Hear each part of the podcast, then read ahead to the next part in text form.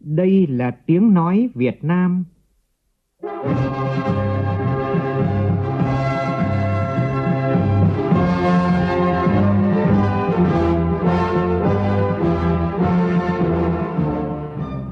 là tiếng nói Việt Nam, phát thanh từ Hà Nội, thủ đô nước Cộng hòa xã hội chủ nghĩa Việt Nam.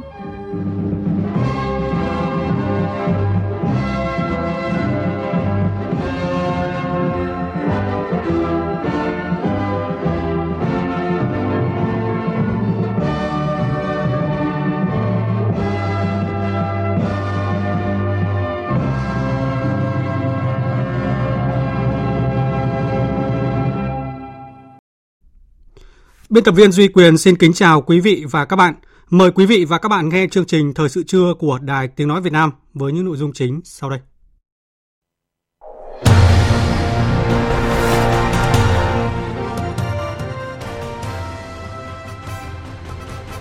Quốc hội thông qua hai luật và 7 nghị quyết quan trọng, trong đó có nghị quyết về chủ trương đầu tư dự án đường vành đai 4 vùng thủ đô Hà Nội và nghị quyết về chủ trương đầu tư dự án đầu tư xây dựng đường vành đai 3 thành phố Hồ Chí Minh. Bộ Tài chính đề xuất giảm thuế bảo vệ môi trường để hạ nhiệt giá xăng dầu. Cảnh báo tình trạng ma túy từ châu Âu về Việt Nam thông qua các công ty vận chuyển quốc tế. Trong phần tin thế giới, Cục Dự trữ Liên bang Mỹ nâng mức lãi suất cơ bản thêm 0,75%, mức tăng cao nhất kể từ năm 1994 nhằm ứng phó với lạm phát đang ở mức cao nhất trong vòng 40 năm qua tại Mỹ. Microsoft chính thức khai tử Internet Explorer trình duyệt truy cập Internet gắn liền với thế hệ những người dùng Internet đầu tiên của hãng này.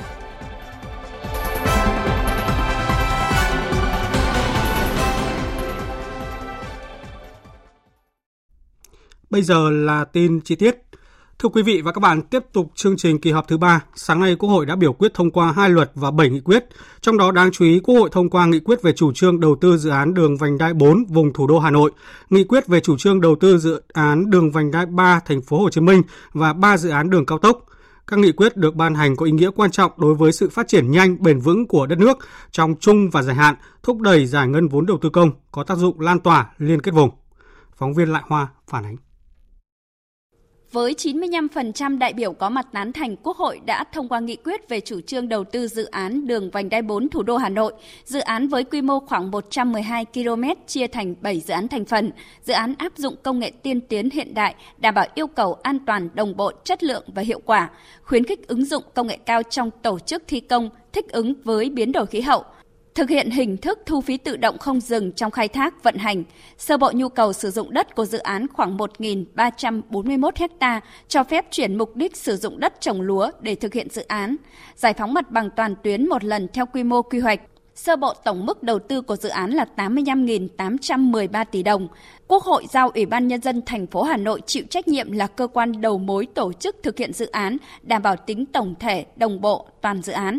Chính phủ chịu trách nhiệm trước Quốc hội trong tổ chức thực hiện, quản lý, khai thác, vận hành dự án, quản lý sử dụng vốn và các nguồn lực tiết kiệm, hiệu quả, phòng chống tham nhũng, tiêu cực.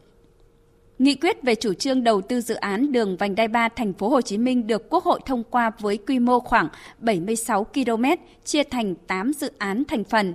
Sơ bộ nhu cầu sử dụng đất của dự án khoảng 642 ha, giải phóng mặt bằng toàn tuyến một lần theo quy mô quy hoạch, trừ đoạn Tân Vạn, Bình Chuẩn đã đầu tư. Sơ bộ tổng mức đầu tư dự án là 75.378 tỷ đồng.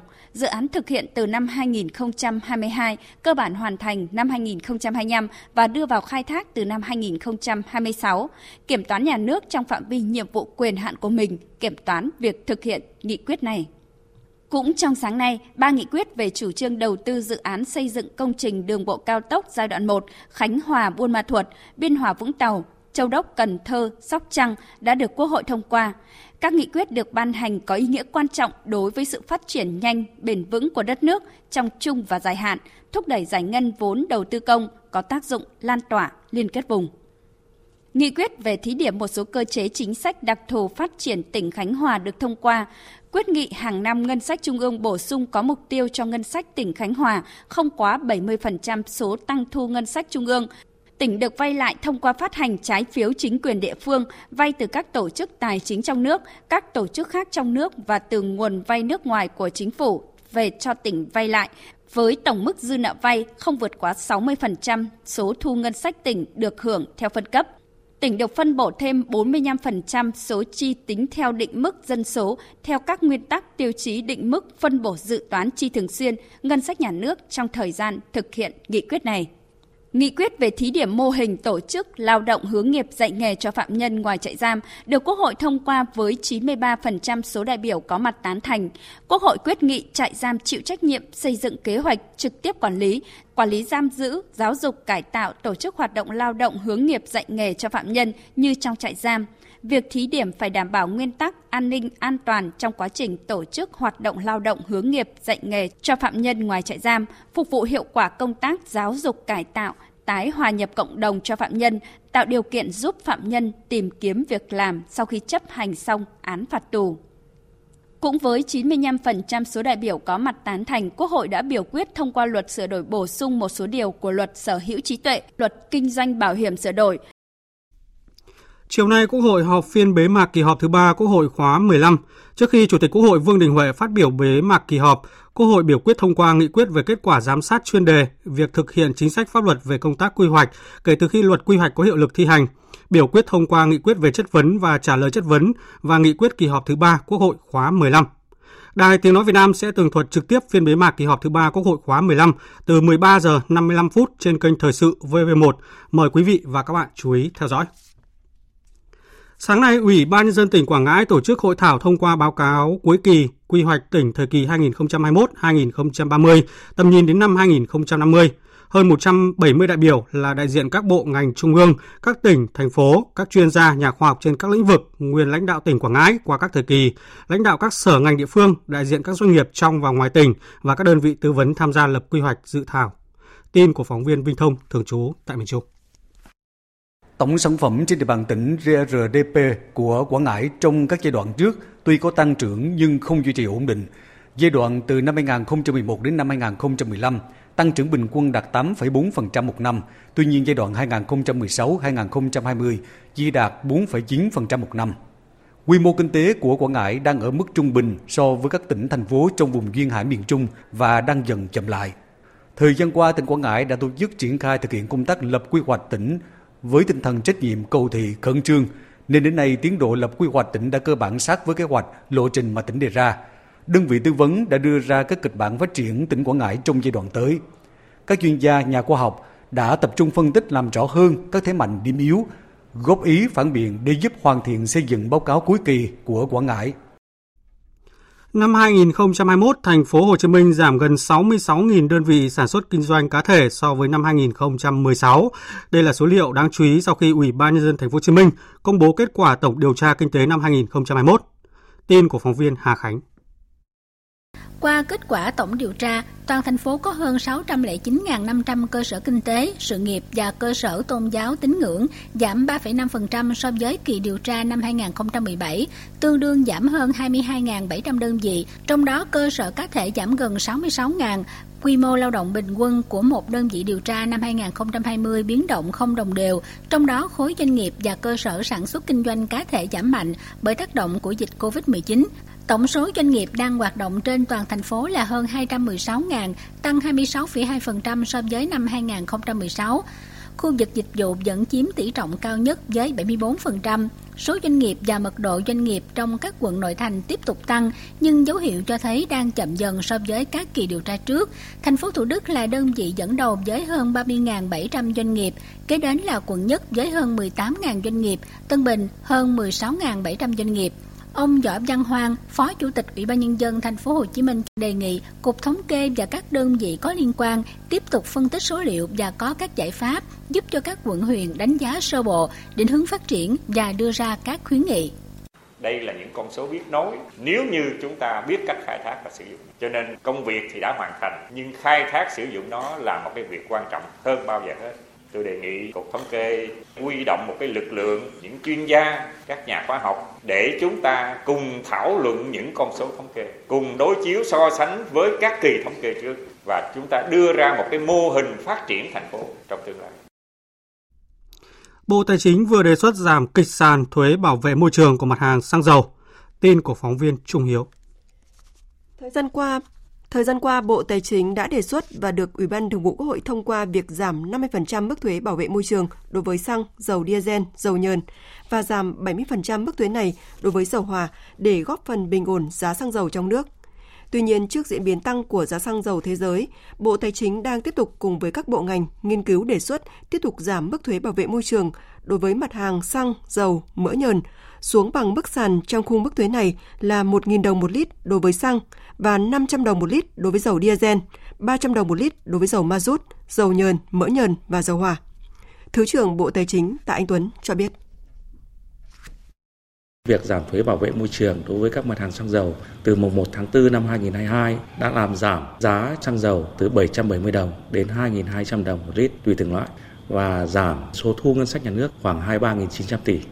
Tuy nhiên thì trong thời gian vừa qua, giá xăng dầu trên thế giới tiếp tục có những biến động và hiện nay thì Bộ Tài chính cũng đã xin ý kiến các bộ ngành để báo cáo chính phủ tiếp tục báo cáo Ủy ban Thường vụ Quốc hội để giảm thuế bảo vệ môi trường xuống đến cái mức sàn trong cái thuế bảo vệ môi trường.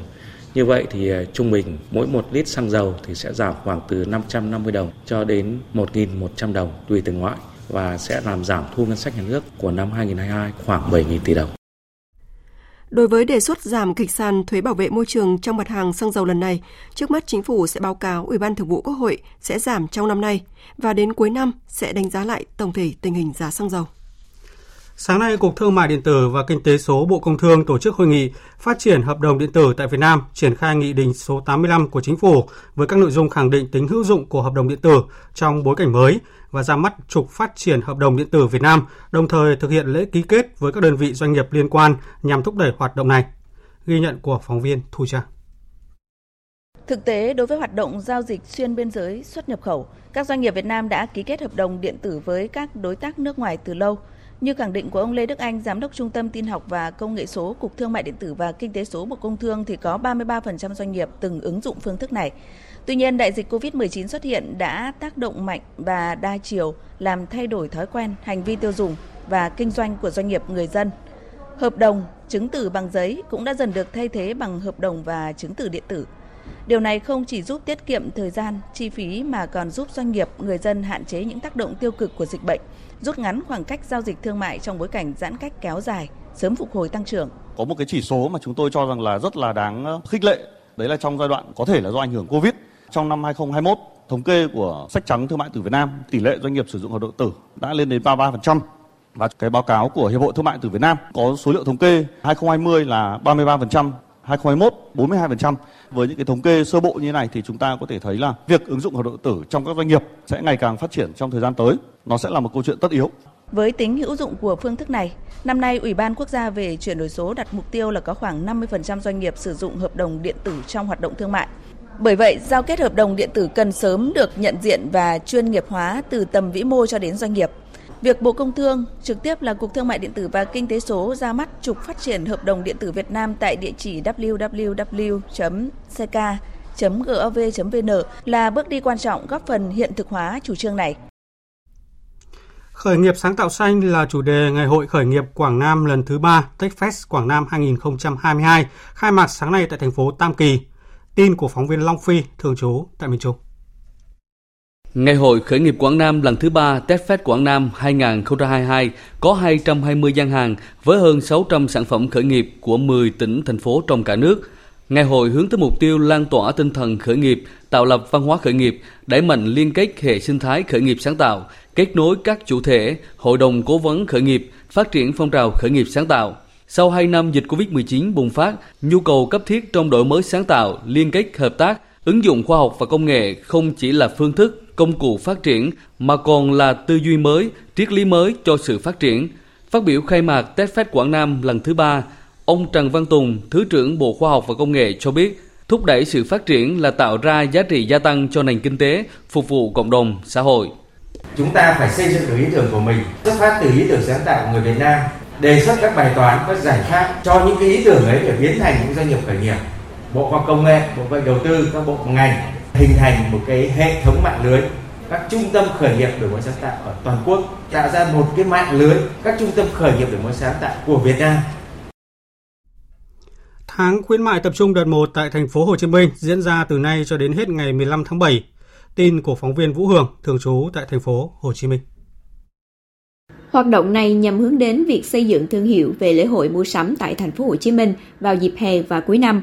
Các doanh nghiệp tận dụng cơ hội này để quảng bá thương hiệu thông qua các chương trình khuyến mãi, còn người tiêu dùng thì được mua sắm với giá tốt. Doanh nghiệp tham gia đợt này chủ yếu tập trung các ngành hàng như thời trang, thiết bị điện tử, mỹ phẩm. Một số doanh nghiệp đưa ra các chương trình khuyến mãi đặc biệt lên đến 70-80%, thậm chí lên đến 100% giá trị hàng hóa. Theo Sở Công Thương Thành phố Hồ Chí Minh, điểm mới của tháng khuyến mãi tập trung năm nay là có sự tham gia của các chợ truyền thống trên địa bàn. Sở Công Thương sẽ cùng với ban quản lý các chợ hướng dẫn tiểu thương đăng ký tham gia và triển khai các chương trình khuyến mãi. Ngoài các doanh nghiệp sản xuất thương mại, năm nay còn có sự tham gia của các doanh nghiệp du lịch, kinh doanh nhà hàng, khách sạn, lĩnh vực y tế, giao thông vận tải. Ông Đinh Việt Thắng, Cục trưởng Cục Hàng không Việt Nam vừa thông tin, theo công bố của Hiệp hội Vận tải Hàng không Quốc tế IATA, Việt Nam bất ngờ đứng vị trí số 1 trong danh sách 25 quốc gia có thị trường hàng không nội địa phục hồi nhanh nhất thế giới. Các vị trí tiếp theo lần lượt là Mexico, Brazil, Nga, Tây Ban Nha, Thổ Nhĩ Kỳ và Australia. Cục Hàng không Việt Nam cho biết 6 tháng đầu năm, lượng hành khách thông qua các cảng hàng không ước đạt gần 41 triệu lượt khách, tăng hơn 56% so với cùng kỳ năm ngoái. Các hãng hàng không Việt Nam vận chuyển hơn 20 triệu khách, tăng cao so với cùng kỳ. Dự kiến trong năm nay, lượng hành khách thông qua các cảng hàng không trên cả nước ước đạt gần 88 triệu khách, tăng gần gấp đôi so với năm ngoái. Trong đó khách quốc tế đạt 5 triệu khách, tăng hơn 8 lần so với cùng kỳ năm ngoái. Theo đánh giá của các chuyên gia kinh tế, triển vọng phát triển hàng không Việt Nam trong năm nay và thời gian tới là khá rõ nét. Nhiều khả năng sẽ là lĩnh vực dẫn đầu làn sóng phục hồi trở lại sau đại dịch COVID-19 với hàng loạt đường bay nội địa quốc tế được khôi phục và mở rộng. Các chuyến bay khai thác nội địa đã có sự bứt phá, các chuyến bay quốc tế đưa khách nước ngoài cũng sôi động trở lại. Trong bối cảnh thị trường khách quốc tế truyền thống quy mô lớn như Nga, Trung Quốc bị đứt gãy, tỉnh Khánh Hòa khẩn trương tìm kiếm thị trường mới thay thế. Trong thời gian ngắn, ngành du lịch Khánh Hòa đã có 3 thị trường khách quốc tế mới là Hàn Quốc, Singapore và Uzbekistan được khai thác thành công, tạo nên hy vọng cho việc phục hồi ngành kinh tế mũi nhọn này. Phản ánh của phóng viên Thái Bình, thường trú tại miền Trung. Ngày 15 tháng 6, Sở Du lịch tỉnh Khánh Hòa cùng với cảng hàng không quốc tế Cam Ranh và công ty trách nhiệm hữu hạn du lịch Amega tổ chức đón chuyến bay đầu tiên từ Uzbekistan. 140 hành khách khởi hành từ thành phố Tashkent, Uzbekistan đã đến tỉnh Khánh Hòa sau 9 giờ bay. Các du khách đến từ vùng Trung Á được nghỉ dưỡng khoảng 10 ngày trên các đảo ở thành phố Nha Trang và khu vực bãi dài. Du khách rất thích thú khi được trải nghiệm tại vùng đất nhiều nắng, gió. Anh Morat, du khách từ Uzbekistan cho biết đây là lần thứ hai anh đến Việt Nam. Việc bay thuê bao chuyến giúp cho người dân Uzbekistan đi du lịch Việt Nam trở nên thuận tiện hơn, tiết kiệm 2 phần 3 thời gian, chi phí vì không phải bay nối chuyến, trung chuyển qua nhiều sân bay như trước đây. Lần đầu tiên tôi đến Nha Trang, cảm thấy biển Nha Trang rất đẹp, yên tĩnh. Tôi đã gặp gỡ người Việt Nam, họ rất là tốt. So sánh với chuyến bay trước đây, phải bay qua Thái Lan, Malaysia, Dubai, thì chuyến bay thuê bao chuyến như lần này thì thuận lợi hơn rất nhiều. Sau Hàn Quốc, Singapore, thì Uzbekistan là thị trường khách quốc tế thứ ba có đường bay kết nối trực tiếp với cảng hàng không quốc tế Cam Ranh. Trước mắt, doanh nghiệp lữ hành sẽ tổ chức khoảng 10 chuyến bay thuê bao chuyến từ Uzbekistan đến Cam Ranh với tần suất 3 chuyến mỗi tháng. Ông Lê Văn Nghĩa, lãnh sự danh dự Cộng hòa Uzbekistan tại Việt Nam cho biết, Uzbekistan có khoảng 40 triệu dân, là quốc gia đang có tốc độ phát triển kinh tế khá nhanh. Vì thế, nhu cầu du lịch của người dân rất lớn. Với lợi thế biển đảo, nếu như quảng bá xúc tiến tốt cùng với việc tổ chức các đường bay thẳng, thì tỉnh Khánh Hòa sẽ thu hút được rất đông du khách từ Uzbekistan. Đây cũng là cơ hội để mở rộng sang các thị trường các quốc gia lân cận tại Trung Á. Đây là một thành công bước đầu, cơ sở để phát triển cho cái luồng khách mới, khách từ Uzbekistan và các nước Trung Á bay qua Tashkent rồi về Cam Ranh. Vì đất nước Uzbekistan cũng là đất nước mà không có biển, về đây là họ sống với không khí trong lành rất là hấp dẫn. Đường bay từ Uzbek đến Cam Ranh là một cái đường bay rất là tiềm năng, hy vọng sẽ phát triển đạt được chuyến bay thường lệ. Ông Phạm Minh Nhật, Phó Chủ tịch Hiệp hội Du lịch Nha Trang Khánh Hòa cho biết, Việc tìm kiếm các thị trường khách mới sẽ giúp tái cơ cấu khách du lịch, từ đó các doanh nghiệp sẽ dần hồi phục. Sắp đến, tỉnh Khánh Hòa sẽ khai thác thị trường Ấn Độ là một thị trường có số dân đông, nhu cầu du lịch đang tăng. Thị trường Ấn Độ đang rất là tiềm năng. Tháng 8 này chúng ta làm một chương trình xúc tiến tại Nha Trang Khánh Hòa. Tháng 6 này chúng ta có một chương trình yoga bù đắp với các thị trường khác. Cái ngoài thị trường quốc tế phải phục hồi, số lượng phòng phải lấp đầy như trước đây được. Do là thị trường mới, lượng khách Ấn Độ cũng còn rất ít. Bây giờ chúng ta làm xúc tiến, mình có nghiên cứu về văn hóa của họ, có rất nhiều cái hy vọng thị trường Ấn Độ tôi nghĩ nó sẽ phát triển tốt hơn. Thời sự VOV, nhanh, tin cậy, hấp dẫn. Chương trình thời sự trưa tiếp tục với những thông tin về dịch sốt xuất huyết. Theo Viện Pasteur Thành phố Hồ Chí Minh, hiện nay số ca sốt xuất huyết ở các tỉnh phía Nam chiếm 80% số mắc và 100% số ca tử vong của cả nước. So với cùng kỳ năm ngoái, số ca mắc sốt xuất huyết ở khu vực này tăng 80% và tăng 82% ca tử vong so với giai đoạn 5 năm từ 2016 đến năm 2020. Số ca tử vong từ đầu năm đến nay là 36 ca. Trong 20 tỉnh, thành phố phía Nam có 11 tỉnh thành có số ca mắc trên 100 ca trên 100.000 dân. 10 tỉnh, thành phố có bệnh nhân tử vong nhiều nhất là thành phố Hồ Chí Minh, Bình Dương và Tây Ninh. Còn tại tỉnh Gia Lai, hiện nay thì dịch sốt xuất huyết đã bùng phát tại hầu hết các huyện, thị xã, thành phố với số ca mắc tăng gần 60% so với cùng kỳ năm ngoái.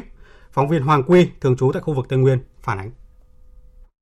Tại khoa hồi sức tích cực và chống độc Bệnh viện Nhi Gia Lai, chị Lê Thị Duyên, chú thị trấn Ia Kha, huyện ia grai cho biết, khi thấy con gái 12 tuổi có các biểu hiện như đau đầu, chóng mặt, sốt cao, chị đã đưa ngay vào trung tâm y tế huyện Iagrai để theo dõi do sốt xuất huyết. Sau khoảng 2 ngày thì tình trạng em chuyển nặng và được chuyển ngay tới bệnh viện tuyến trên cấp cứu. Chiều thứ bảy á là cháu có đau đầu chóng mặt, đo nhiệt độ cháu á, thấy cháu sốt cao thế sáng chủ nhật thì cho cháu vào nhập viện ở huyện Iagrai. Thì ở trên đấy thì người ta cũng cho uống hạ sốt với ờ, bù nước đấy tối hôm qua cháu nó có dấu hiệu nó ói nhiều với đau bụng thì bác sĩ cũng cho cháu uống thuốc sáng nay thì bác sĩ cho đi xét nghiệm với đi siêu âm xong rồi là cho xe đưa xuống đây luôn. Bác sĩ Trần Thế Phương, bác sĩ chuyên khoa 1, khoa hồi sức tích cực và chống độc, Bệnh viện Nhi Gia Lai cho biết, từ đầu tháng 5 đến nay, bệnh viện đã tiếp nhận điều trị 46 ca mắc sốt xuất huyết. Hiện nay, sốt xuất huyết tại Gia Lai đã bùng phát ở tất cả các huyện, thị xã, thành phố với 112 ổ dịch, với 306 ca mắc, tăng gần 60% so với cùng kỳ năm ngoái. Trong đó có một trường hợp tử vong. Theo nhận định của ngành y tế, các ca bệnh gia tăng mạnh từ tháng 5 đến nay. Thời điểm này là cao điểm mùa mưa, mưa nắng đan xen là điều kiện thuận lợi cho mũi dengue sinh sôi phát triển. Theo chu kỳ thì khả năng năm 2022, nguy cơ bùng phát dịch sốt xuất huyết ở trên địa bàn tỉnh Gia Lai sẽ rất cao. Ông Đinh Hà Nam, Phó Giám đốc Sở Y tế tỉnh Gia Lai khuyến cáo. Đối với à, bệnh sốt xuất huyết thì có tổng cộng 4 típ thì bây giờ trên địa bàn tỉnh Gia Lai đã có 3 tiếp lưu hành. Khó khăn nhất là bây giờ là người mắc tiếp này rồi thì vẫn có thể tiếp tục mắc tiếp khác. Cái nguy cơ mắc sốt xuất huyết nặng và tử vong trong thời gian tới có diễn biến rất phức tạp. Người dân là cố gắng là thực hiện những hướng dẫn của ngành tế, đặc biệt là công tác vệ sinh môi trường. Không chỉ tại Việt Nam, các quốc gia khác trên thế giới cũng cảnh báo từ nay đến cuối năm có thể xảy ra dịch lớn nếu không có giải pháp ngăn chặn. Số liệu được công bố bởi Trung tâm Kiểm soát và Phòng ngừa Dịch bệnh châu Âu cũng cho thấy châu Á là một điểm nóng và tập trung ở khu vực Đông Nam Á. Bộ Nội trưởng Bộ Nội vụ Singapore cho biết chỉ có 5,7 triệu dân nhưng số ca sốt xuất huyết của Singapore đã hơn 11.000 ca, vượt qua con số hơn 5.000 ca của năm 2021. Báo cáo của Indonesia ghi nhận hơn 22.000 trường hợp, Malaysia hơn 13.000 trường hợp tính đến ngày 7 tháng 5. Số ca bệnh ở các nước này và của toàn khu vực vẫn tiếp tục tăng kể từ khi báo cáo đến nay. Còn tại Campuchia, Giám đốc chương trình sốt xuất huyết quốc gia cho biết, tính từ đầu năm đến nay, Campuchia đã ghi nhận hơn 1.000 trường hợp mắc sốt xuất huyết, tăng 625 trường hợp so với cùng kỳ năm ngoái. Và nhân ngày ASEAN phòng chống sốt xuất huyết ngày 15 tháng 6, ASEAN kêu gọi các nước thành viên cùng nhau lập hồ sơ và chia sẻ các biện pháp thích ứng đã thực hiện trong 2 năm qua để ngăn ngừa kiểm soát dịch sốt xuất huyết bùng phát. Phóng viên Phạm Hà, thường trú tại Indonesia, theo dõi khu vực ASEAN, đưa tin. Năm nay, chủ đề của ngày ASEAN phòng chống sốt xuất huyết là khả năng ứng phó của các nước thành viên với căn bệnh sốt xuất huyết giữa bối cảnh đại dịch COVID-19. Tuyên bố của ASEAN nêu rõ hai năm đầy thách thức của đại dịch đã gây áp lực lớn cho hệ thống chăm sóc y tế của các nước thành viên, tác động đến cuộc chiến đẩy lùi căn bệnh sốt xuất huyết. Thông điệp của ngày ASEAN phòng chống sốt xuất huyết năm nay khẳng định những nỗ lực và sự đoàn kết của các quốc gia thành viên chống lại căn bệnh này, bất chấp những thách thức do đại dịch gây ra. ASEAN khuyến khích các quốc gia thành viên cùng nhau lập hồ sơ chia sẻ các biện pháp thích ứng đã thực hiện trong hai năm qua để ngăn ngừa kiểm soát bùng phát dịch sốt xuất huyết trong bối cảnh đại dịch, những thách thức gặp phải cũng như phương pháp hay chiến lược mới để giải quyết những khó khăn này. Trong một báo cáo về sốt xuất huyết toàn cầu, Tổ chức Y tế Thế giới lưu ý số ca bệnh đã tăng 30 lần trong vòng 50 năm qua và cảnh báo dịch đang lây lan và bùng phát ở những khu vực mới. Trước đó vào năm 2019, thế giới đã trải qua một mùa bệnh sốt xuất huyết kỷ lục với hơn 5 triệu 200.000 ca trên khắp thế giới, nhưng với số liệu trước khi mùa dịch bắt đầu, nhiều chuyên gia lo rằng năm nay có nguy cơ lập kỷ lục mới. Các đối tượng phạm tội phạm đang tìm mọi cách vận chuyển ma túy từ châu Âu về Việt Nam thông qua các công ty vận chuyển quốc tế. Đây là thông tin Cục Cảnh sát điều tra tội phạm về ma túy C04 Bộ Công an cung cấp tại buổi họp báo diễn ra vào sáng nay. Theo Cục Cảnh sát điều tra về tội phạm ma túy, tình hình tội phạm về ma túy đang diễn biến phức tạp, đặc biệt là trên các tuyến đường biển, hàng không, bưu điện, những tuyến trọng điểm của công tác đấu tranh với loại tội phạm này. Ở tuyến hàng không bưu điện, lợi dụng hình thức chuyển phát nhanh và ký gửi hàng hóa, quà biếu, phi mậu dịch bằng tuyến đường hàng không, các đối tượng tội phạm ma túy gửi hàng hóa có ngụy trang cất giấu ma túy rất tinh vi từ các nước châu Âu về Việt Nam tiêu thụ trong nước và đưa đi nước thứ ba Thời gian gần đây đang nổi lên tình trạng các đối tượng tổ chức vận chuyển ma túy tổng hợp qua đường hàng không từ Đức, Hà Lan về Việt Nam thông qua các công ty vận chuyển quốc tế. Tuyến đường biển cũng tiềm ẩn nguy cơ các đối tượng lợi dụng để mua bán vận chuyển trái phép ma túy với khối lượng lớn từ nước ngoài về Việt Nam, quá cảnh Việt Nam và từ Việt Nam đi nước thứ ba. Trọng điểm là các cảng biển tại thành phố Hồ Chí Minh, Bà Rịa Vũng Tàu, Hải Phòng. Đáng chú ý là từ ngày 13 đến ngày 30 tháng 5 vừa qua, Cục Cảnh sát điều tra về tội phạm ma túy đã bắt giữ 11 đối tượng thuộc tổ chức đường dây vận chuyển ma túy từ Đức về Việt Nam tiêu thụ. Vật chứng thu giữ là trên 50 kg ma túy tổng hợp các loại. Hiện Cục Cảnh sát điều tra về tội phạm ma túy đang giao vụ án cho công an các địa phương tiếp tục điều tra mở rộng. Tiếp theo chương trình là một số thông tin thời tiết đáng chú ý. Bắc Bộ đã giảm hẳn mưa, dự báo từ trưa và chiều nay trời nắng oi nóng với mức nhiệt cao nhất phổ biến từ 31 đến 34 độ. Khả năng từ ngày mai, Bắc Bộ bắt đầu có nắng nóng cục bộ. Dù mưa đã giảm, các vùng ven sông Bãi Bồi ở hạ lưu sông Hồng chảy qua Hà Nội và Hưng Yên cảnh báo bị ngập lụt do mực nước sông dâng cao. Miền Trung từ Nghệ An đến Phú Yên dự báo hôm nay có nắng nóng với nhiệt độ cao nhất từ 35 đến 36 độ, có nơi trên 36 độ. Càng về cuối tuần, nắng nóng ở Trung Bộ sẽ càng gay gắt. Còn đối với khu vực Tây Nguyên và Nam Bộ dự báo hôm nay trời nắng, về chiều tối và đêm có nơi mưa rông, nhiệt độ cao nhất trong ngày từ 32 đến 34 độ. Chương trình Thời sự trưa tiếp tục với phần tin thế giới. Sáng nay tại thủ đô New Delhi của Ấn Độ, khai mạc hội nghị đặc biệt Bộ trưởng Ngoại giao ASEAN Ấn Độ. Đây là hoạt động đáng chú ý trong khuôn khổ kỷ niệm 30 năm thiết lập quan hệ đối tác đối thoại ASEAN Ấn Độ. Bộ trưởng Ngoại giao Bùi Thanh Sơn dẫn đầu đoàn đại biểu Việt Nam tham dự sự kiện này. Tin của phóng viên Phan Tùng, thường trú tại Ấn Độ. Hội nghị đặc biệt Bộ trưởng Ngoại giao ASEAN Ấn Độ lần đầu tiên được tổ chức là hoạt động trong khuôn khổ kỷ niệm 30 năm quan hệ đối tác đối thoại giữa ASEAN và Ấn Độ. Hai bên muốn nhân sự kiện này nhằm bàn thảo các hình thức để mạnh hợp tác, phối hợp lập trường trong bối cảnh thế giới và khu vực đang nảy sinh nhiều vấn đề phức tạp. Trong 30 năm qua, hợp tác ASEAN-Ấn Độ đạt nhiều kết quả tốt đẹp trong nhiều lĩnh vực sâu sắc về nội dung, phong phú về hình thức. Cơ chế đối thoại ASEAN-Ấn Độ được khởi đầu bằng việc thiết lập các mối quan hệ đối tác trên từng lĩnh vực giữa hai bên vào năm 1992, tiến tới quan hệ đối tác toàn diện tháng 12 năm 1995, đối tác cấp cao năm 2002 và đối tác chiến lược năm 2012. Năm 2020, Ấn Độ là nhà đầu tư nước ngoài lớn thứ bảy của ASEAN với tổng vốn đầu tư trực tiếp đạt hơn 2 tỷ đô la và tổng kinh mạch thương mại hai chiều đạt 65,5 tỷ đô la. Trong giai đoạn dịch bệnh COVID-19, hai bên thường xuyên phối hợp trao đổi kinh nghiệm phòng chống và kiểm soát dịch. Tiếp sau hội nghị đặc biệt Bộ trưởng Ngoại giao ASEAN Ấn Độ vào sáng nay sẽ diễn ra đối thoại Delhi lần thứ 12, kênh đối thoại 1.5 nằm trong chương trình làm việc giữa ASEAN và Ấn Độ với sự tham gia của các bộ trưởng ngoại giao ASEAN. Chủ đề của đối thoại Delhi lần thứ 12 năm nay là xây dựng những cây cầu tại khu vực Ấn Độ Dương, Thái Bình Dương. Tại thủ đô Praha, Bộ Ngoại giao Séc phối hợp cùng Bộ Ngoại giao Pháp, Thụy Điển và Cơ quan Hành động Đối ngoại châu Âu vừa tổ chức đối thoại cấp cao về Ấn Độ, Thái Bình Dương. Đây là sự kiện quan trọng tiếp nối thành công diễn đàn Bộ trưởng về hợp tác ở Ấn Độ, Thái Bình Dương tổ chức vào tháng 2 tại Paris, Pháp và là sự kiện khởi động cho nhiệm kỳ Chủ tịch Hội đồng Liên minh châu Âu của Cộng hòa Séc trong nửa cuối năm nay. Phóng viên Hải Đăng, thường trú tại Cộng hòa Séc, đưa tin. Sau hai ngày thảo luận và làm việc tích cực, Hội nghị cấp cao Ấn Độ Dương-Thái Bình Dương đã kết thúc thành công tốt đẹp. Các bên đã thảo luận sâu về nhiều nội dung và đưa ra các quan điểm về trật tự quốc tế dựa trên luật pháp quốc tế, chủ nghĩa đa phương, nhân quyền. Các diễn giả cũng thảo luận về những nguy cơ an ninh, môi trường, nhân đạo tại các khu vực đang ngày càng có nhiều diễn biến xấu hơn như các điểm nóng tại Afghanistan, Iran, Cộng hòa Dân chủ Nhân dân Triều Tiên, Biển Đông hoặc Myanmar và những nguy cơ an ninh mới như chiến sự tại Ukraine đã ảnh hưởng nghiêm trọng đến an ninh, kinh tế, văn hóa chính trị đối với châu Âu nói riêng và trên toàn thế giới.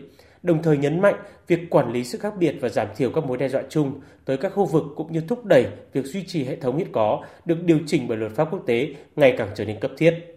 Tại hội nghị, chủ đề hợp tác phát triển bền vững và các khía cạnh môi trường là hai chủ đề được đặc biệt quan tâm trong bối cảnh các quốc gia đưa ra cam kết mạnh mẽ và có kế hoạch hành động cụ thể tại COP26 hướng tới COP27 tại Ai Cập. Hiện nay, nhiều quốc gia tại châu Âu và khu vực Ấn Độ, Thái Bình Dương đang phải chịu tác động tiêu cực từ biến đổi khí hậu. Do đó, các hệ thống cảnh báo và giảm thiểu rủi ro thiên tai có vai trò cực kỳ quan trọng.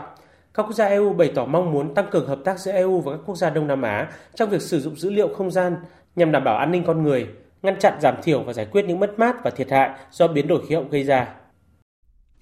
Bộ trưởng Quốc phòng các nước NATO đã quyết định tiếp tục viện trợ vũ khí hạng nặng cho Ukraine, bất chấp ngày càng nhiều cảnh báo rằng đã đến lúc các nước cần tìm giải pháp ngoại giao để chấm dứt cuộc chiến. Phóng viên Quang Dũng, thường trú Đài Tiếng Nói Việt Nam tại Pháp, theo dõi khu vực Tây Âu, đưa tin. Phát biểu trong cuộc họp báo sau khi kết thúc phiên họp của Bộ trưởng Quốc phòng các nước thành viên Liên minh quân sự Hiệp ước Bắc Đại Tây Dương NATO chiều tối ngày 15 tháng 6 tại Bruxelles, Tổng thư ký NATO ông Jens Stoltenberg cho biết các nước NATO đã thống nhất sẽ tiếp tục viện trợ quân sự cho Ukraine, bao gồm cả các loại vũ khí hạng nặng lẫn các hệ thống tấn công tầm xa và gói viện trợ cụ thể sẽ được thông báo khi các nước NATO nhóm họp thượng đỉnh vào cuối tháng này tại thủ đô Madrid của Tây Ban Nha. Tôi hy vọng rằng tại cuộc họp thượng đỉnh NATO sắp tới, các nước đồng minh trong khối sẽ thống nhất được một gói viện trợ toàn diện cho Ukraine, giúp Ukraine chuyển đổi về mặt lâu dài từ kho vũ khí thời Xô Viết sang các trang bị quân sự hiện đại của NATO, cũng như gia tăng tính tác chiến tương thích với NATO. Trong khi NATO chưa công bố cụ thể các loại vũ khí sẽ viện trợ cho Ukraine thì trong chiều ngày 15 tháng 6, Bộ trưởng Quốc phòng Mỹ Lloyd Austin cho biết Mỹ sẽ tiếp tục viện trợ thêm cho Ukraine một gói thiết bị quân sự tiếp theo trị giá 1 tỷ đô la Mỹ. Hiện tại, Mỹ vẫn là nước đang viện trợ quân sự nhiều nhất cho Ukraine. Các chuyên gia quân sự phương Tây đánh giá hiện tại các nước phương Tây đang ngày càng khó đáp ứng yêu cầu từ phía Ukraine do nguồn vũ khí dự trữ tại các nước này đều đã sắp cạn kiệt. Tổng thư ký NATO ông Jens Stoltenberg cũng thừa nhận các nước NATO cần phải có thêm thời gian mới có thể đáp ứng các đòi hỏi từ Ukraine. Trong khi đó, về mặt chính trị, cuộc chiến tại Ukraine hiện đang bắt đầu gây chia rẽ sâu sắc trong nội bộ các nước châu Âu. Tổng thống Ukraine Zelensky thông báo sẽ tham dự hội nghị thượng đỉnh nhóm 7 nước công nghiệp phát triển, gọi tắt là G7, tổ chức ở Đức vào cuối tháng này. Ông Zelensky cũng cho biết sẽ dự hội nghị thượng đỉnh của Tổ chức Hiệp ước Bắc Đại Tây Dương NATO ngay sau đó ở Madrid, Tây Ban Nha, theo lời mời của Tổng thư ký NATO Jens Stoltenberg. Tuy nhiên, nhà lãnh đạo Ukraine không cho biết hình thức tham dự trực tiếp hay là trực tuyến. Đêm qua theo giờ Việt Nam, Cục Dự trữ Liên bang Mỹ Fed đã nâng mức lãi suất cơ bản thêm 0,75%, mức tăng cao nhất kể từ năm 1994. Thị trường chứng khoán thế giới ngập tràn sắc xanh sau quyết định nhằm kiểm soát lạm phát của Fed.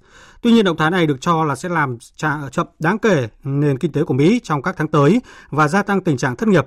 Tổng hợp của biên tập viên Đình Nam. Lãi suất tham chiếu tại Mỹ hiện nằm trong khoảng 1,5 đến 1,75%.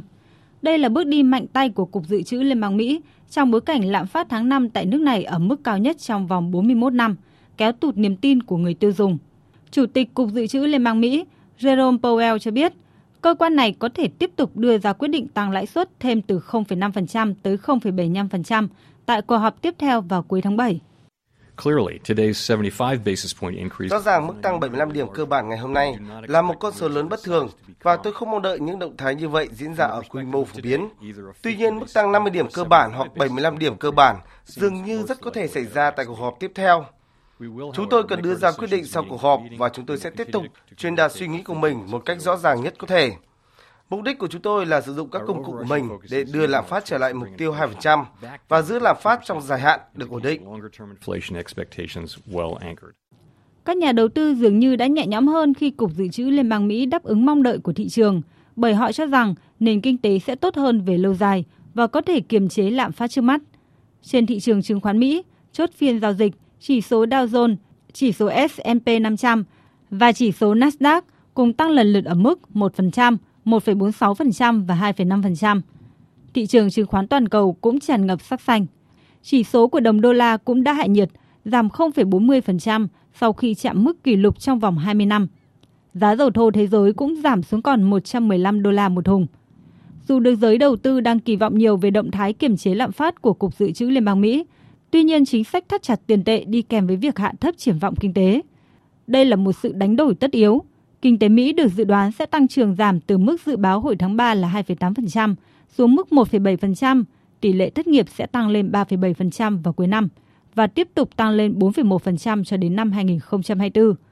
Bởi sau những lần thắt chặt chính sách tiền tệ, các nước thường đối mặt với một đợt suy thoái kinh tế.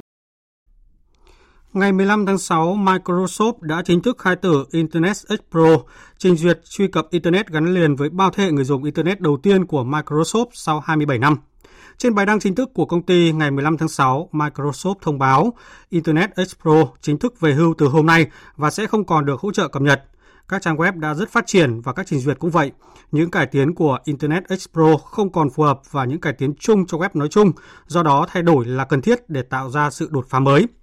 Theo khảo sát của trang phân tích lưu lượng sử dụng web Start Coaster, Chrome của Google hiện là trình duyệt Internet có lượng người dùng nhiều nhất thế giới với 65%, trong khi đó thị phần của Expro trong năm nay chỉ ở mức một con số. Thời sự tiếng nói Việt Nam. Thông tin nhanh. Bình luận sâu. Tương tác đa chiều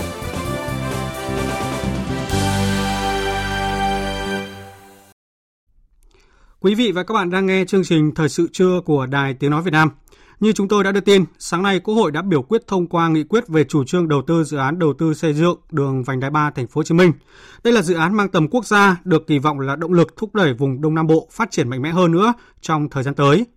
Là đầu tàu của vùng được giao trọng trách là nhạc trưởng để điều phối. Hiện thành phố Hồ Chí Minh đang gấp rút chuẩn bị các công việc để sẵn sàng triển khai dự án. Bài viết của phóng viên Hà Khánh, thường trú tại thành phố Hồ Chí Minh nhan đề phát huy vai trò nhạc trưởng của thành phố Hồ Chí Minh trong làm vành đai 3 đề cập về vấn đề này. Để thuận tiện cho việc triển khai, thành phố Hồ Chí Minh đã thành lập tổ công tác bao gồm lãnh đạo các tỉnh, thành phố cũng như lãnh đạo các bộ để tham gia chỉ đạo, kịp thời tháo gỡ khó khăn vướng mắt. Với vai trò là nhạc trưởng, thành phố Hồ Chí Minh là cơ quan đầu mối điều hành tổng thể trong quá trình triển khai thực hiện dự án, trong đó có vấn đề cơ chế, chính sách, các yếu tố kỹ thuật đảm bảo tính kết nối, đồng bộ thống nhất về hệ thống tiêu chuẩn, đảm bảo tuyến đường khi triển khai xây dựng cũng như quá trình đưa vào khai thác, đảm bảo yếu tố kỹ thuật theo đúng thiết kế phê duyệt. Theo ông Trần Quang Lâm, Giám đốc Sở Giao thông Vận tải thành phố Hồ Chí Minh, dự án vành đai 3 thành phố Hồ Chí Minh có 8 dự án thành phần, mỗi địa phương thực hiện 2 dự án thành phần, gồm một dự án bồi thường hỗ trợ tái định cư và một dự án xây lắp. Do đó, tính đồng bộ giữa các dự án thành phần là đặc biệt quan trọng để đảm bảo tiến độ chung. Thì hiện nay thành phố với vai trò là đầu mối cũng thường xuyên trao đổi và thống nhất cao với các tỉnh và sắp tới thì sẽ xây dựng một quy chế phối hợp để tổ chức triển khai dự án trong đó để giải quyết vấn đề kỹ thuật cũng như vấn đề ứng dụng công nghệ vấn đề vật liệu và cái việc mà các cái cơ chế về chuyên gia để tham gia hỗ trợ đảm bảo là cái tiến độ cũng như chất lượng của dự án. Dự án vành đai 3 thành phố Hồ Chí Minh có tổng chiều dài hơn 76 km đi qua thành phố Hồ Chí Minh, Bình Dương, Đồng Nai và Long An. Điểm đầu là nút giao với cao tốc Bến Lức Long Thành tại huyện Nhân Trạch, tỉnh Đồng Nai và điểm cuối là nút giao với cao tốc Bến Lức Long Thành tại huyện Bến Lức, tỉnh Long An. Trong đó, đoạn Tân Vạn Bình Chuẩn dài 15,3 km hiện đang khai thác với quy mô 6 làn xe đô thị. Tỉnh Bình Dương đang cải tạo nâng cấp và bổ sung các nút giao khác mức đáp ứng khai thác 80 km một giờ. Tổng mức đầu tư giai đoạn 1 dự kiến là 75.378 tỷ đồng, trong đó có 38.741 tỷ đồng từ ngân sách trung ương và 36.637 tỷ đồng ngân sách địa phương mà dự án đi qua. Tổng kinh phí giải phóng mặt bằng là 41.589 tỷ đồng. Đây là dự án mang tầm quốc gia, được kỳ vọng là động lực thúc đẩy vùng Đông Nam Bộ phát triển mạnh mẽ hơn nữa trong thời gian tới. Dù chi phí thực hiện lớn, nhưng nhận thức được đây là dự án trọng điểm cấp bách, các địa phương cũng đã thể hiện quyết tâm rất lớn qua việc Hội đồng nhân dân thành phố Hồ Chí Minh và Long An, Bình Dương, Đồng Nai đều có nghị quyết riêng về dự án, đảm bảo bố trí đủ nguồn vốn để thực hiện. Do đó, việc đảm bảo nguồn vốn là vấn đề mà thành phố Hồ Chí Minh và Đồng Nai, Bình Dương, Long An có thể đảm bảo khi đây đều là những địa phương phát triển có đóng góp rất lớn cho cả nước. Vấn đề quan trọng còn lại là công tác triển khai khi dự án được thông qua. Ông Phan Văn Mãi, Chủ tịch Ủy ban nhân dân thành phố Hồ Chí Minh khẳng định, với một dự án tầm quốc gia xuyên qua nhiều địa phương thì tính đồng bộ là cực kỳ quan trọng để đảm bảo cho thành công của dự án. Sau khi nghiên cứu kỹ lưỡng thì việc chia dự án thành phần theo từng địa phương là phù hợp nhất với thực tế. Do dự án lớn, khối lượng công việc, nhất là công tác giải phóng mặt bằng là vấn đề rất phức tạp, đòi hỏi sự chuẩn bị kỹ lưỡng, chu đáo, làm sao giải phóng mặt bằng phải đồng bộ về thời gian, tiến độ, cơ chế, chính sách để có mặt bằng thi công. Chủ tịch Ủy ban nhân dân thành phố Hồ Chí Minh cho rằng vấn đề đồng bộ về xây lắp cũng rất quan trọng. Trong bốn địa phương thì thành phố Hồ Chí Minh cần phải nỗ lực nhiều do dự án trải dài qua nhiều địa bàn. Ngoài tổ công tác gồm lãnh đạo các bộ ngành và các địa phương, thành phố Hồ Chí Minh dự kiến thành lập một ban chỉ huy dự án, văn phòng dự án và hội đồng cố vấn gồm các chuyên gia trên lĩnh vực giao thông, cầu đường để tư vấn cho thành phố. Và dự kiến ban chỉ huy sẽ đặt ở trụ sở Ủy ban nhân dân thành phố, kết nối với các đầu mối, công trường, cập nhật kế hoạch tổng thể, chi tiết để theo dõi. Thì cái cơ chế này giúp cho chúng ta nhận diện ra vấn đề sớm, đồng bộ và trên cơ sở đó thì xây dựng cái kế hoạch tổng thể, kế hoạch chuyên đề và có cơ chế rà soát tiến độ để được kịp thời bổ sung các cái giải pháp. Thì ở đây thì chúng tôi cũng thấy rằng là cái việc mà phải phối hợp nhiều địa phương với khối lượng công việc lớn trong khoảng thời gian ngắn thì rõ ràng là nó cũng có những cái khó khăn nhưng với cái trách nhiệm mà cũng có cái kinh nghiệm trong thời gian vừa qua thì thành phố Hồ Chí Minh và sẽ làm tốt cái việc này. Các chuyên gia giao thông cũng khẳng định sẵn sàng tham gia, đóng góp ý kiến tâm huyết để dự án có thể triển khai đúng tiến độ. Trong đó, cần phải nhìn rộng vành đai ba ra trong bài toán giao thông toàn vùng, phải có nghiên cứu làm một quy hoạch giao thông vùng thành phố Hồ Chí Minh hoàn chỉnh, thay vì chỉ tập trung phát triển giao thông của mỗi thành phố Hồ Chí Minh. Và thành phố Hồ Chí Minh sẽ có vai trò đầu tàu, cân đối nguồn lực, chọn các trọng điểm để đầu tư, Ngoài ra, cần phải chuẩn bị rà soát và lựa chọn các nhà thầu đảm bảo năng lực sao cho phù hợp, tránh việc một dự án thành phần nào đó không đảm bảo tiến độ sẽ ảnh hưởng đến toàn dự án.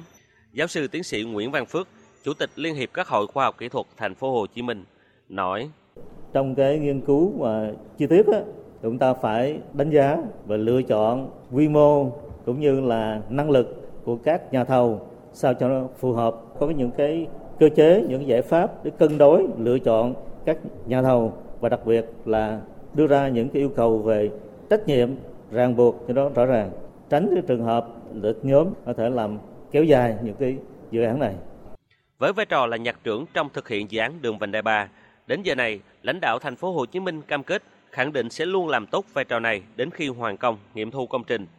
Thành phố sẽ chủ trì việc xây dựng kế hoạch hàng năm, điều phối đảm bảo thực hiện và đặc biệt là chủ trì làm đầu mối giải quyết các vấn đề phát sinh để làm sao dự án vành đai 3 thành phố Hồ Chí Minh triển khai theo đúng tiến độ, đáp ứng nhu cầu phát triển của khu vực Đông Nam Bộ, kỳ vọng của hơn 20 triệu người dân trong khu vực.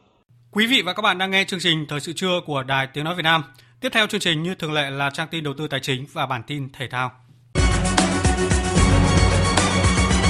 Trang tin đầu tư tài chính. Thưa quý vị và các bạn, giá vàng thế giới tiếp tục tăng, rút ngắn khoảng cách với vàng trong nước. Giá vàng giao ngay trên sàn Kitco niêm yết ở mức 1.844,7 đô la Mỹ một ounce, tăng 13,8 đô la Mỹ so với mức giá phiên liền trước. Công ty vàng bạc đá quý Sài Gòn niêm yết giá vàng SJC mua vào là 67 triệu 750 000 đồng, bán ra 68 triệu 550 000 đồng một lượng. Sáng nay, công ty vàng bạc đá quý Bảo Tín Minh Châu niêm yết giá vàng theo trạng thái tăng ở mức mua vào 53 triệu 940 nghìn và bán ra 54 triệu 640 nghìn đồng một lượng. Sáng nay, Ngân hàng Nhà nước công bố tỷ giá trung tâm của đồng Việt Nam với đô la Mỹ ở mức 23.093 đồng đổi một đô la, với biên độ cộng trừ 3%. Tỷ giá trần mà các ngân hàng áp dụng hôm nay là 23.550 đồng một đô la và tỷ giá sàn là 22.550 đồng một đô la. Trước diễn biến tăng của giá xăng dầu thế giới, Bộ Tài chính đang tiếp tục cùng các bộ ngành nghiên cứu đề xuất giảm mức thuế bảo vệ môi trường đối với các mặt hàng xăng dầu, mỡ nhờn xuống bằng mức sàn trong khung mức thuế này. Thời gian qua, Bộ Tài chính cũng đã đề xuất và được Ủy ban Thường vụ Quốc hội thông qua việc giảm 50% mức thuế bảo vệ môi trường đối với xăng, dầu diesel, dầu nhờn và giảm 70% mức thuế này đối với dầu hỏa để góp phần bình ổn giá xăng dầu trong nước. Thành phố Hà Nội vừa áp dụng quy định mới về đấu giá quyền sử dụng đất để giao đất có thu tiền sử dụng đất hoặc cho thuê đất trên địa bàn thành phố. Theo quyết định số 24/2022 của Ủy ban nhân dân thành phố Hà Nội, người tham gia đấu giá đất phải nộp tiền đặt trước, tiền đặt cọc bằng 20% giá khởi điểm của tài sản đấu giá. Cụ thể, kể từ ngày nhận được quyết định công nhận kết quả trúng đấu giá của Ủy ban nhân dân cấp có thẩm quyền, trong thời hạn 5 ngày, cơ quan thuế Hà Nội gửi thông báo nộp tiền sử dụng đất hoặc tiền thuê đất bằng văn bản cho người trúng đấu giá. Chuyển sang thông tin diễn biến trên thị trường chứng khoán, bước sau phiên giao dịch sáng nay, đón nhận thông tin từ bên ngoài khi Fed tăng lãi suất đúng như dự kiến, giúp thị trường tài chính toàn cầu đi lên, thị trường trong nước cũng không ngoại lệ. VN Index đã nhanh chóng tăng hơn 15 điểm lên gần 1.230 điểm ngay khi mở cửa. Các nhóm ngành lớn đều đang có sự đồng thuận tương đối lớn như nhóm ngân hàng, công ty chứng khoán, thép, dù phần lớn mức tăng thực sự chưa cao, kết thúc phiên giao dịch sáng, VN Index tăng 21,5 điểm, đạt 1.235,43 điểm. HN Index tăng 6,5 điểm, đạt 289,75 điểm. Đầu tư tài chính biến cơ hội thành hiện thực. Đầu tư tài chính biến cơ hội thành hiện thực. Thưa quý vị và các bạn, Cục Dự trữ Liên bang Mỹ Fed hôm qua thông báo nâng lãi suất thêm 0,75% để đối phó lạm phát tồi tệ nhất nhiều thập kỷ. Đây là lần đầu tiên kể từ năm 1994 Fed nâng lãi suất ở mức này. Lãi suất tham chiếu tại Mỹ hiện nằm trong khoảng 1,5% đến 1,75%. Lãi suất tham chiếu tăng sẽ ảnh hưởng đến hàng triệu hộ gia đình và doanh nghiệp Mỹ do kéo dài hàng loạt lãi suất lên cao như lãi suất mua nhà, mua ô tô, lãi thẻ tín dụng và vay kinh doanh từ đó làm giảm tốc nền kinh tế. Cả giá vàng và các chỉ số chứng khoán Mỹ đều đi lên sau tin Fed nâng lãi suất. Giá vàng tăng thêm 26 đô la Mỹ một ounce lên hơn 1.834 đô la Mỹ. Nhà đầu tư đánh giá động thái của Fed là cam kết vững chắc với quyết tâm hạ nhiệt lạm phát. Lý giải về việc ra quyết định về lần tăng lãi suất lớn nhất của Ngân hàng Trung ương Mỹ kể từ năm 1994 này, Chủ tịch Cục Dự trữ Liên bang Mỹ Jerome Powell thừa nhận việc kiểm soát lạm phát có thể tạo ra những vết thương kinh tế, thậm chí đẩy tỷ lệ thất nghiệp lên cao. We at the Fed understand the hardship that high inflation is causing. Chúng tôi ở Fed hiểu rõ những khó khăn mà tình trạng lạm phát cao đang gây ra. Chúng tôi có công cụ cần thiết cũng như quyết tâm khôi phục sự ổn định giá cả. Điều cần thiết là chúng ta phải giảm lạm phát nếu chúng ta muốn có thời gian duy trì các điều kiện thị trường lao động mạnh mẽ, có lợi cho tất cả mọi người. Trong bối cảnh này, Ủy ban thị trường mở liên bang đã quyết định tăng lãi suất chính sách của mình thêm 0,75 điểm phần trăm và dự đoán rằng việc tiếp tục tăng tỷ lệ này sẽ là phù hợp. Về ảnh hưởng đến thị trường Việt Nam, theo các chuyên gia, khi lạm phát tăng, chứng khoán giảm, đó là quy luật dễ dàng nhận ra của diễn biến thị trường. Việc Fed và một số ngân hàng trung ương các nước tiếp tục tăng lãi suất nhằm đối phó với lạm phát khiến chi phí đi vay của doanh nghiệp và người dân tăng lên, nhu cầu hàng hóa dịch vụ giảm, từ đó làm giảm nhu cầu hàng hóa xuất khẩu của Việt Nam, có thể làm giảm đà phục hồi kinh tế của Việt Nam. Phó Thống đốc Ngân hàng Nhà nước Đào Minh Tú cho biết những ảnh hưởng của việc tăng lãi suất đối với kinh tế Việt Nam. Ví dụ như lạm phát bây giờ ở Mỹ có mấy khi mà lên đến 8,6%, con số vừa công bố vừa qua. Ờ, Fed có cái điều chỉnh nâng lãi suất. Tình hình về tài chính tiền tệ ở các quốc gia là đang có rất nhiều những cái biến động. Và cái điều đó nó tác động đến chúng ta rất nhiều bởi chúng ta xuất nhập khẩu cũng tương đối lớn.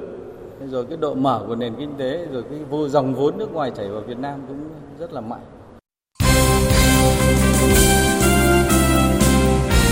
Thưa quý vị và các bạn, kết thúc hành trình tại giải U23 châu Á 2022, chiều qua nhóm thành viên còn lại của đội tuyển U23 Việt Nam đã về tới sân bay Nội Bài Hà Nội trong sự đón tiếp nồng nhiệt của người thân và đông đảo người hâm mộ. Đội trưởng Bùi Hoàng Việt Anh chia sẻ. Em cảm thấy rất là vui khi một thời gian dài được gặp lại gia đình và gặp lại mọi người ở đây. Bản thân em cảm thấy còn rất còn rất nhiều điều để mình còn phải cố gắng nhiều hơn nữa. Nếu như hầu hết các cầu thủ sẽ có thời gian bên gia đình sau khi về nước, thì bộ đôi Khuất Văn Khang và Nguyễn Văn Trường sẽ phải hội quân cùng U19 Việt Nam hướng tới giải U19 Đông Nam Á 2022.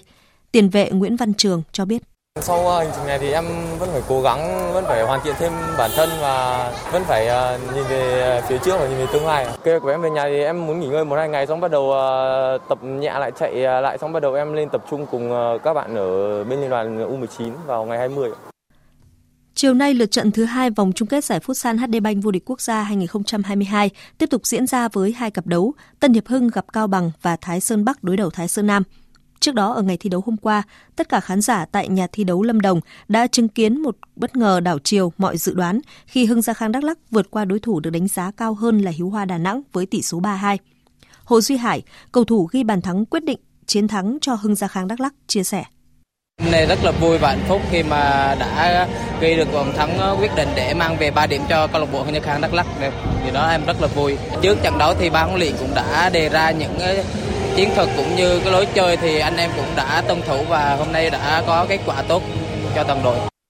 Ở trận đấu còn lại, Sài Gòn FC dù không có đội hình mạnh như mùa giải trước nhưng vẫn khiến Sahako có chiến thắng 3-2 khá vất vả. Huấn luyện viên Nguyễn Tuấn Anh của Sahako FC cho biết. Thì sự thì về đấu hôm nay thì tôi hài lòng với kết quả cũng như là về cái tinh thần của cầu thủ. Thì về sự hôm nay thì qua một cái trận đấu chưa đấu thì đội hôm nay bắt nhịp hơi chậm. Nhưng mà tôi nghĩ là với kết quả này thì đội sẽ bắt đầu vào cái guồng ờ, tốt hơn cho những trận đấu tới. Vượt qua Sài Gòn FC, thầy trò huấn luyện viên Nguyễn Tuấn Anh có 3 điểm đầu tiên ở mùa giải này, mùa giải mà toàn đội đặt mục tiêu chinh phục ngôi vị cao nhất. Chiều qua, hội nghị Ban chấp hành Liên đoàn bóng đá Việt Nam đã diễn ra tại Hà Nội. Hội nghị đã cùng thảo luận thông qua những vấn đề quan trọng của bóng đá Việt Nam, trong đó có báo cáo dự thảo điều lệ sửa đổi Liên đoàn bóng đá Việt Nam phù hợp với điều lệ của Liên đoàn bóng đá thế giới và Liên đoàn bóng đá châu Á, cùng quy định của pháp luật. Báo cáo định hướng về việc chuyển đổi thời gian, lộ trình tổ chức các giải bóng đá chuyên nghiệp quốc gia từ năm 2023 để đảm bảo thay đổi thời gian mùa giải theo kịp lộ trình của AFC. Dự kiến các giải chuyên nghiệp mùa giải 2023 diễn ra từ tháng 1 đến tháng 8 năm 2023. Mùa giải 2023-2024 dự kiến bắt đầu từ tháng 11 năm 2023 và kết thúc vào tháng 6 năm sau. Chủ nhật tuần này, đội tuyển bóng ném bãi biển Việt Nam sẽ tranh tài tại giải vô địch thế giới tổ chức ở Hy Lạp và ngay sau đó là Đại hội thể thao thế giới ở Mỹ. Việc hai giải đấu lớn tổ chức liên tục và sát nhau khiến cho ban huấn luyện cần có những phương pháp tính toán rất hợp lý về điểm rơi phong độ. Huấn luyện viên Huỳnh Minh Ngôn cho biết. Thông thường thì các giải thi đấu của quốc tế đều đánh cái lịch rất là dày. Một ngày là tối thiểu là hai trận và tối đa là ba trận. Thành ra nói chung là về vấn đề chuẩn bị thể lực là là tất cả các đội đều phải chuẩn bị thể lực thật tốt để đảm bảo về cái vấn đề về thể lực và hồi phục. Đội tuyển bóng ném bãi biển nữ cũng thường xuyên đấu tập cùng đội hình 2 của đội tuyển nam.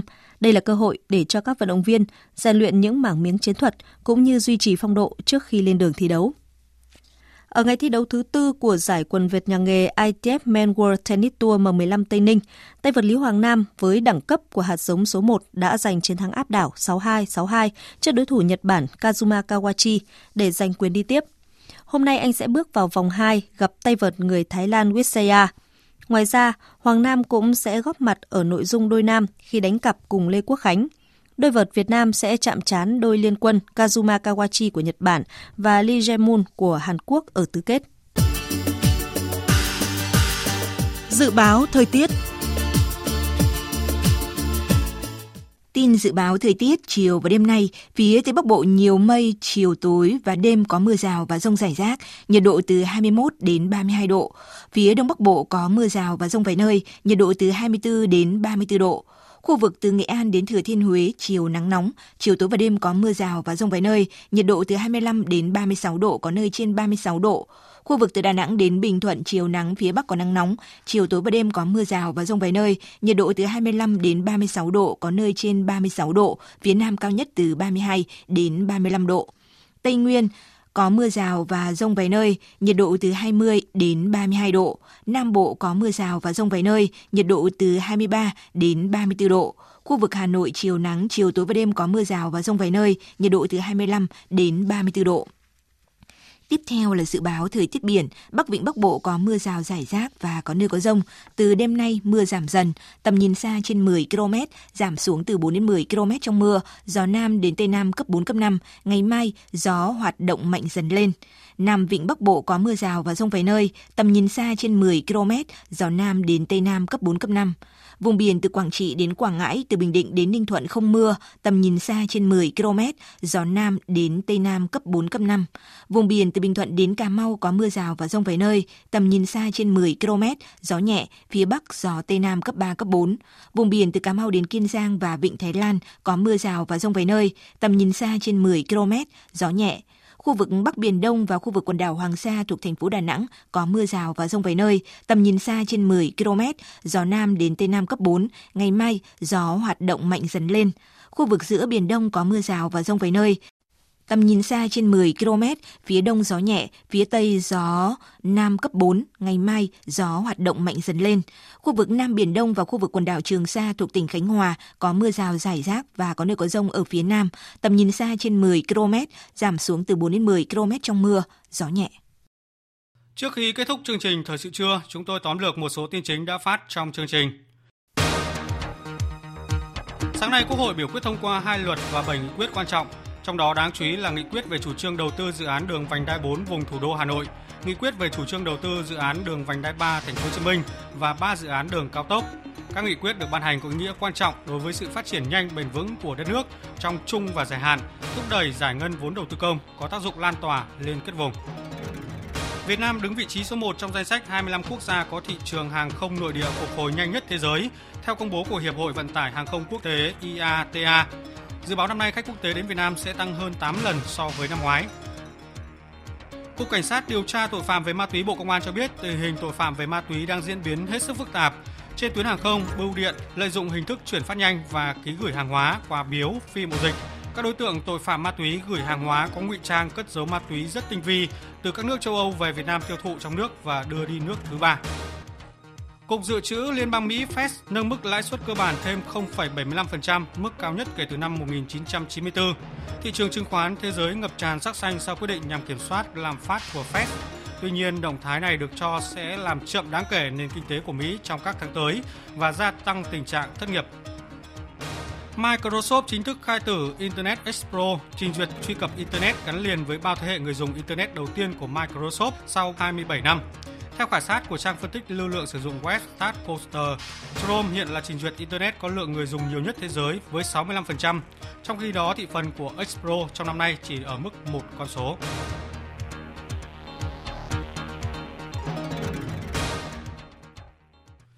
Đến đây chúng tôi kết thúc chương trình Thời sự trưa của Đài Tiếng Nói Việt Nam. Chương trình hôm nay do các biên tập viên Duy Quyền, Minh Châu, Nguyễn Hằng tổ chức biên soạn và thực hiện cùng sự tham gia của kỹ thuật viên Thùy Linh. Chịu trách nhiệm nội dung Nguyễn Vũ Duy.